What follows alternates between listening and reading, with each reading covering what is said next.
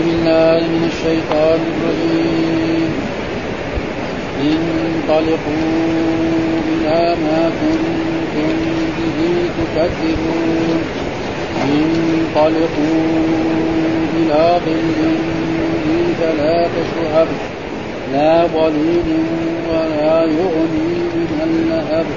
إنها ترمي بشرر كالقصر. كأنه جمالة صفر ويل يومئذ للمكذبين.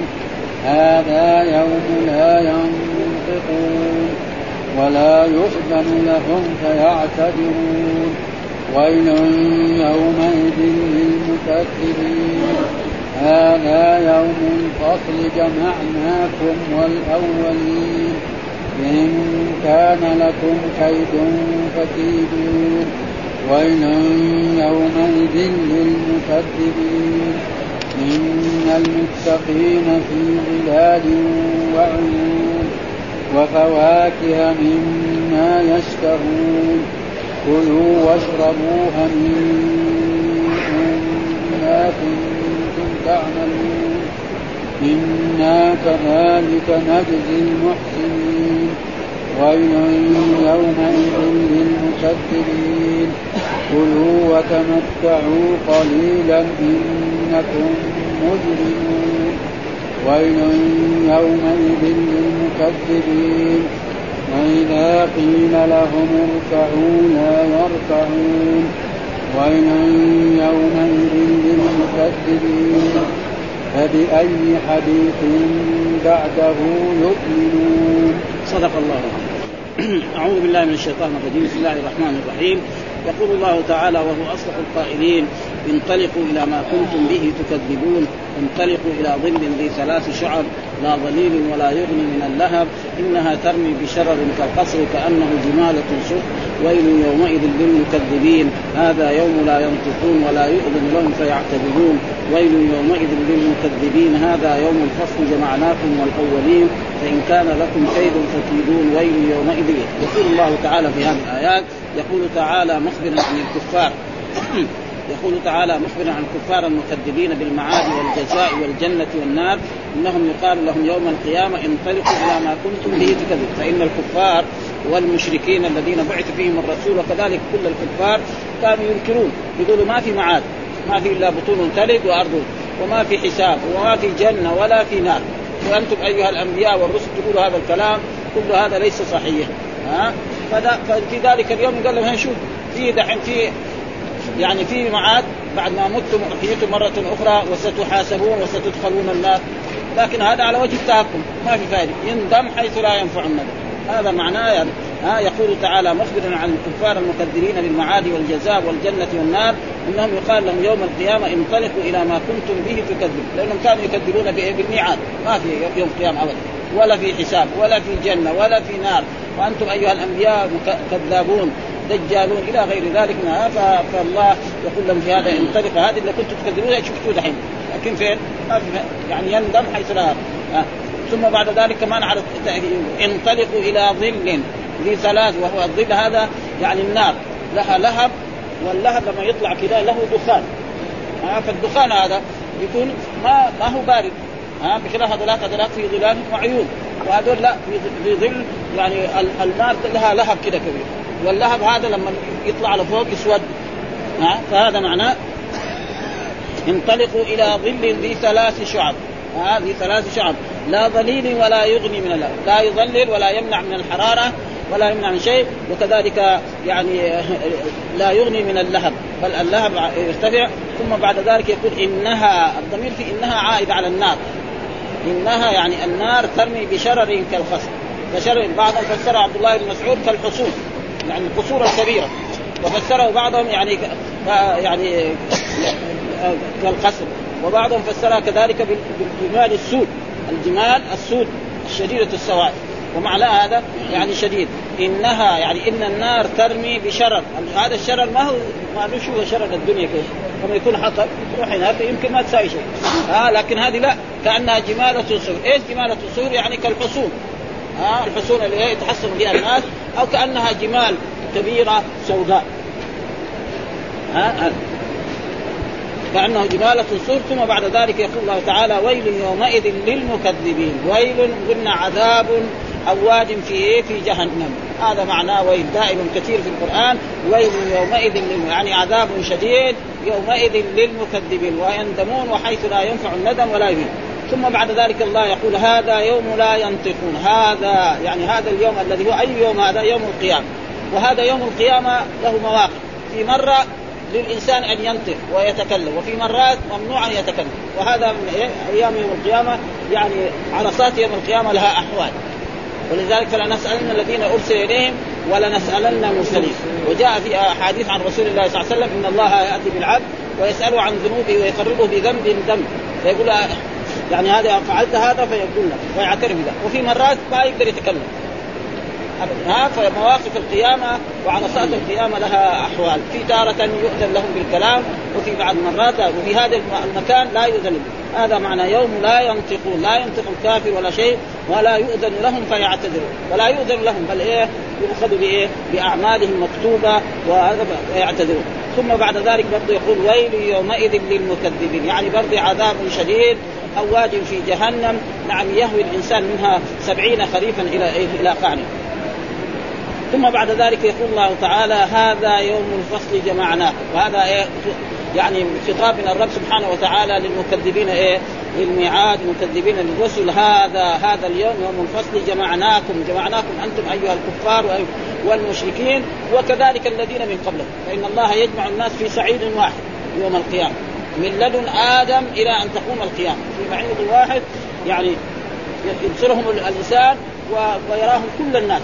في صعيد واحد كلهم جميعا. إن كان لكم كيد فكيدون.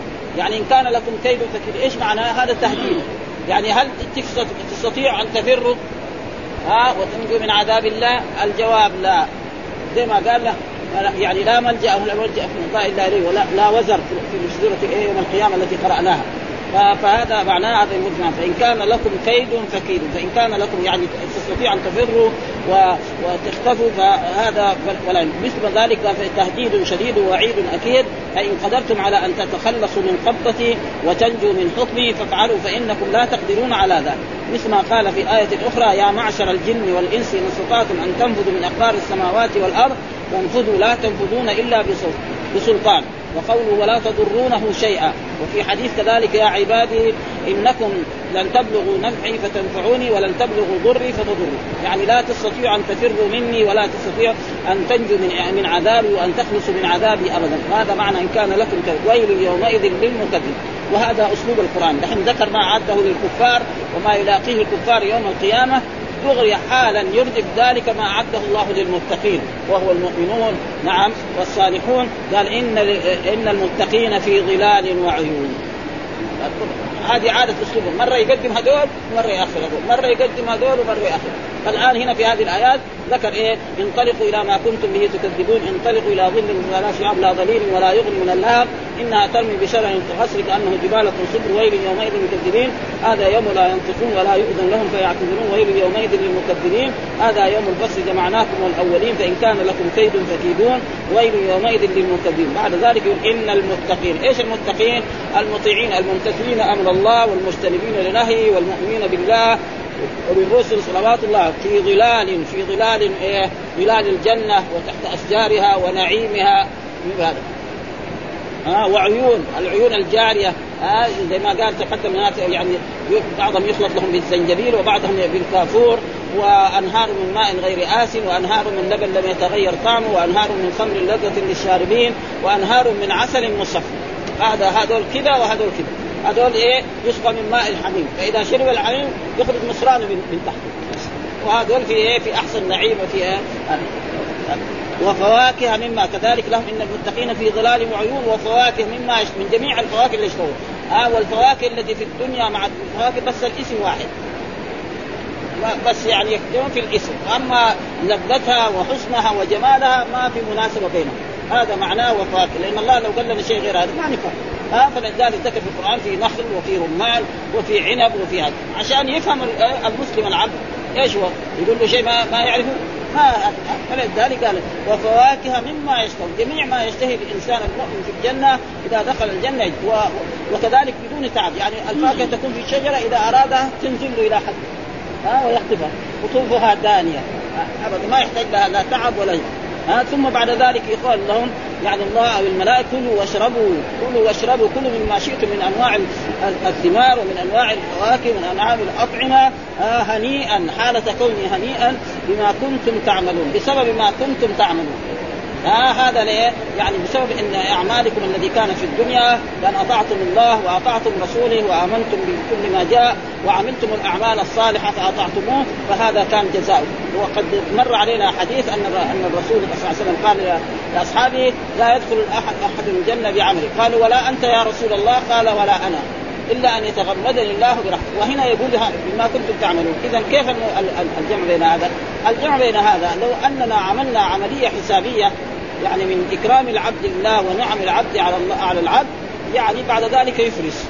لكن هذا تفضل من الله وتكرم منه. فإذا كان الرسول يقول لا يدخل يعني إلا بفضل من الله فغيره من باب أولى. فلذلك الأعمال سبب لدخول الجنة. الأعمال سبب ولذلك في إيه كلوا واشربوا هنيئا بما أسلفتم في الأيام الخالية. ها فالعمل سبب لدخول الجنة. ولكن لو أردنا عملية حسابية يعني مثل الإنسان هذا يسكت. هذا ان الله أنعم عليه. كان إيه؟ يعني نطفه ثم بعد ذلك تطور من النطفة إلى علقة ثم بعد ذلك اخرجه من بطن امه سخر له أبويه ثم قاموا بتربيته ثم بعد ذلك أكرمه الله. لما صار طفلا ثم صار غلاما ثم صار رجلا أعطاه الله المال وأعطاه الولد وأعطاه الرزق وأعطاه أشياء. إذا صار كذا بعدين يصير يعني يرسم. ما عنده ولا شيء. فلذلك هذا. ليش قال انها إنا كذلك نجزي المحسنين، ليش نفعل هذا؟ هذا جزاؤنا لمن أحسن العمل. يعني الله يقول عن نفسه إنا يعني إننا آه إن آه والله يعظم نفسه إنا كذلك نجزي المحسن يعني إننا نحن المحسن الذي يحسن إلى الله بأن يطيع الله ويطيع رسوله ويعبده حق عبادته فإننا نحن نجزي المحسنين. ومعلوم الإحسان كثير الإحسان إلى عباد الله والإحسان. ولذلك جاء في حديث جبريل أن مراتب الدين ثلاث الإسلام الإيمان الإحسان. والإحسان هو أعلى. قال هذا جزاؤنا لمن أحسن ويل يومئذ للمكفر ثم بعد ذلك دور رجع إلى الكفار. كلوا وتمتعوا قليلا. هذه عادة. كلوا أيها الكفار. يعني رجل كافر في الدنيا هنا تجد إيه؟ يأكل أحسن الطعام ويشرب أحسن الطعام ويتمتع بأحسن الملابس وأحسن المساكن. لكن إيه؟ يوم يومين عشرة مية مئتين بعدين يموت. فإلى راح إلى جهنم. ها؟ فلذلك يقول الله كلوا وتمتعوا قليلا. نعم إنكم مجرمون. يعني إنكم في غاية وأي أكبر إجرام الكفر. الكفر بالله والكفر برسوله صلى الله عليه وسلم والكفر بيوم القيامة هذا أعظم الكفر. وهذا على وجه التهكم يعني هذا على وجه زي ما انسان يكون في السجن ويجي يناديه مثلا مدير السجن يقول له تعال وهو مجرم فما يجي يعرف إنه إذا جاء قد يضربه وقد ولذلك قال كلوا وتمتعوا كما قال في آية أخرى قال نمتعهم قليلا ثم نضطرهم إلى عذاب غليظ. وقال في آية أخرى إن الذين يفترون على الله الكذب لا يفلحون متاع في الدنيا. ثم إلينا مرجع. فإن كثيرا من يعني ولولا أن يكون الناس أمة واحدة لجعلنا لمن يكفر بالرحمن لبيوتهم سقفا من فضة ومعارج عليها هارون ولبيوتهم ابوابا وسرر عليها ينتجرون وزخرفا يعني ذهب وإن كل ذلك لما متاع الحياة والآخرة عند ربك للمتقين. الدنيا هنا يعطيها الله من يحب ومن لا يحب. شوف قارون قد إيه كان عنده. يعني مفاتيح مخازنه الجماعة من الرجال ما يقدروا يحملوا اذا ماله قد إيه؟ وقد جاء كتب التفسير إنه إيش 40 بغل يحمل المفاتيح. كان كذا اذا المخازن إيش فيها؟ ثم يقول هذا يكون من عنده يعني بشطارته جماعة. ما يقول هذا الله تكرم عليه أو تفضل عليه لا. فلذلك بعد ذلك خسف الله به وبماله فما كان له من فئة ينصرون من دون الله وما كان من المنتصرين. وهذا معناه ويل كل وتمتعوا قليلا انكم مجرمون. ويل يومئذ برضه عذاب اواد في جهنم يومئذ. وإذا قيل لهم وإذا قيل لهؤلاء الكفار ولهؤلاء المشركين اركعوا لا يعني احضروا إلى الصلاة وصلوا في جماعة المسلمين قالوا لا. ها زي ما قال يعني رجل من كفار قريش لما سجد الرسول عند في مكة لما قرأ سورة النجم فاسجدوا لله واعبدوه. سجدوا جميع الناس حتى الكفار سجدوا. هو قال ما يمكن يعني تعلو قسطه على على رأسه. ها أخذ كذا كف من التراب وحطه كذا كيف يعني كذا يدنك كذا ها لرب محمد ده ما ما يصير. ها فالصحابي يقول إنه رآه مقتولا في إيه؟ نعم في بدر. يعني ما يمكن يدنك كذا ويصير دبره فوق ورأسه اسفل وهكذا يقولوا الكفار هذا. ها كلوا وتمتعوا. ناس دحين من الناس اللي هذا يقول لك يعني هذا إيش هذه الصلاة؟ مع ان الصلاه لها مكانتها يعني عظيمة في الإسلام. ها؟ شيء. وإذا قيل لهم اركعوا لويل يومئذ للمكذبين. ها؟ برضه عذاب. فبأي حديث بعده؟ يعني إذا ما آمنوا بهذا القرآن بأي حديث شو القرآن ده مع فصاحته وبلاغته. وفيه ما فيه من الأخبار وما فيه من الحكم وما فيه من كل شيء. ها فإذا ما آمنوا بهذا كما جاء في آية أخرى يعني إذا ما آمنوا بهذا فبأي حديث بعده يؤمنون؟ فقل آمنت بالله. وفي آية أخرى يعني فبأي حديث بعده يؤمنون؟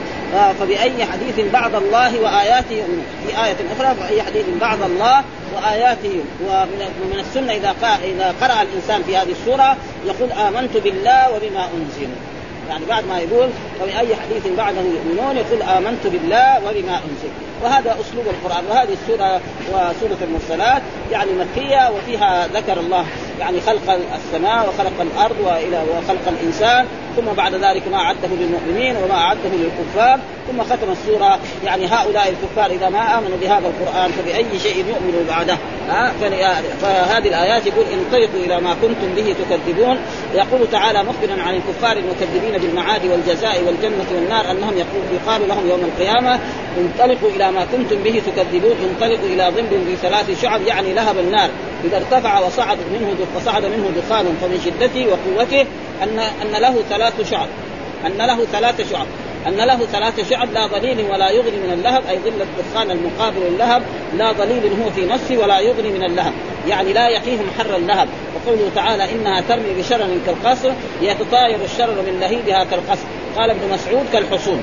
وقال ابن عباس ومجاهد وقتادة ومالك عن زيد بن أسلم وغيرهم يعني أصول الشجر. زي أصول الشجر زي السواري هذه. ها أصول الشجر بعض الكبار الذي إيه ها وعن مجاهد جمالة السفن يعني جبال السفن آه حبال السفن ومعلوم السفن القديمة لها حبال عشان إيه ترفع.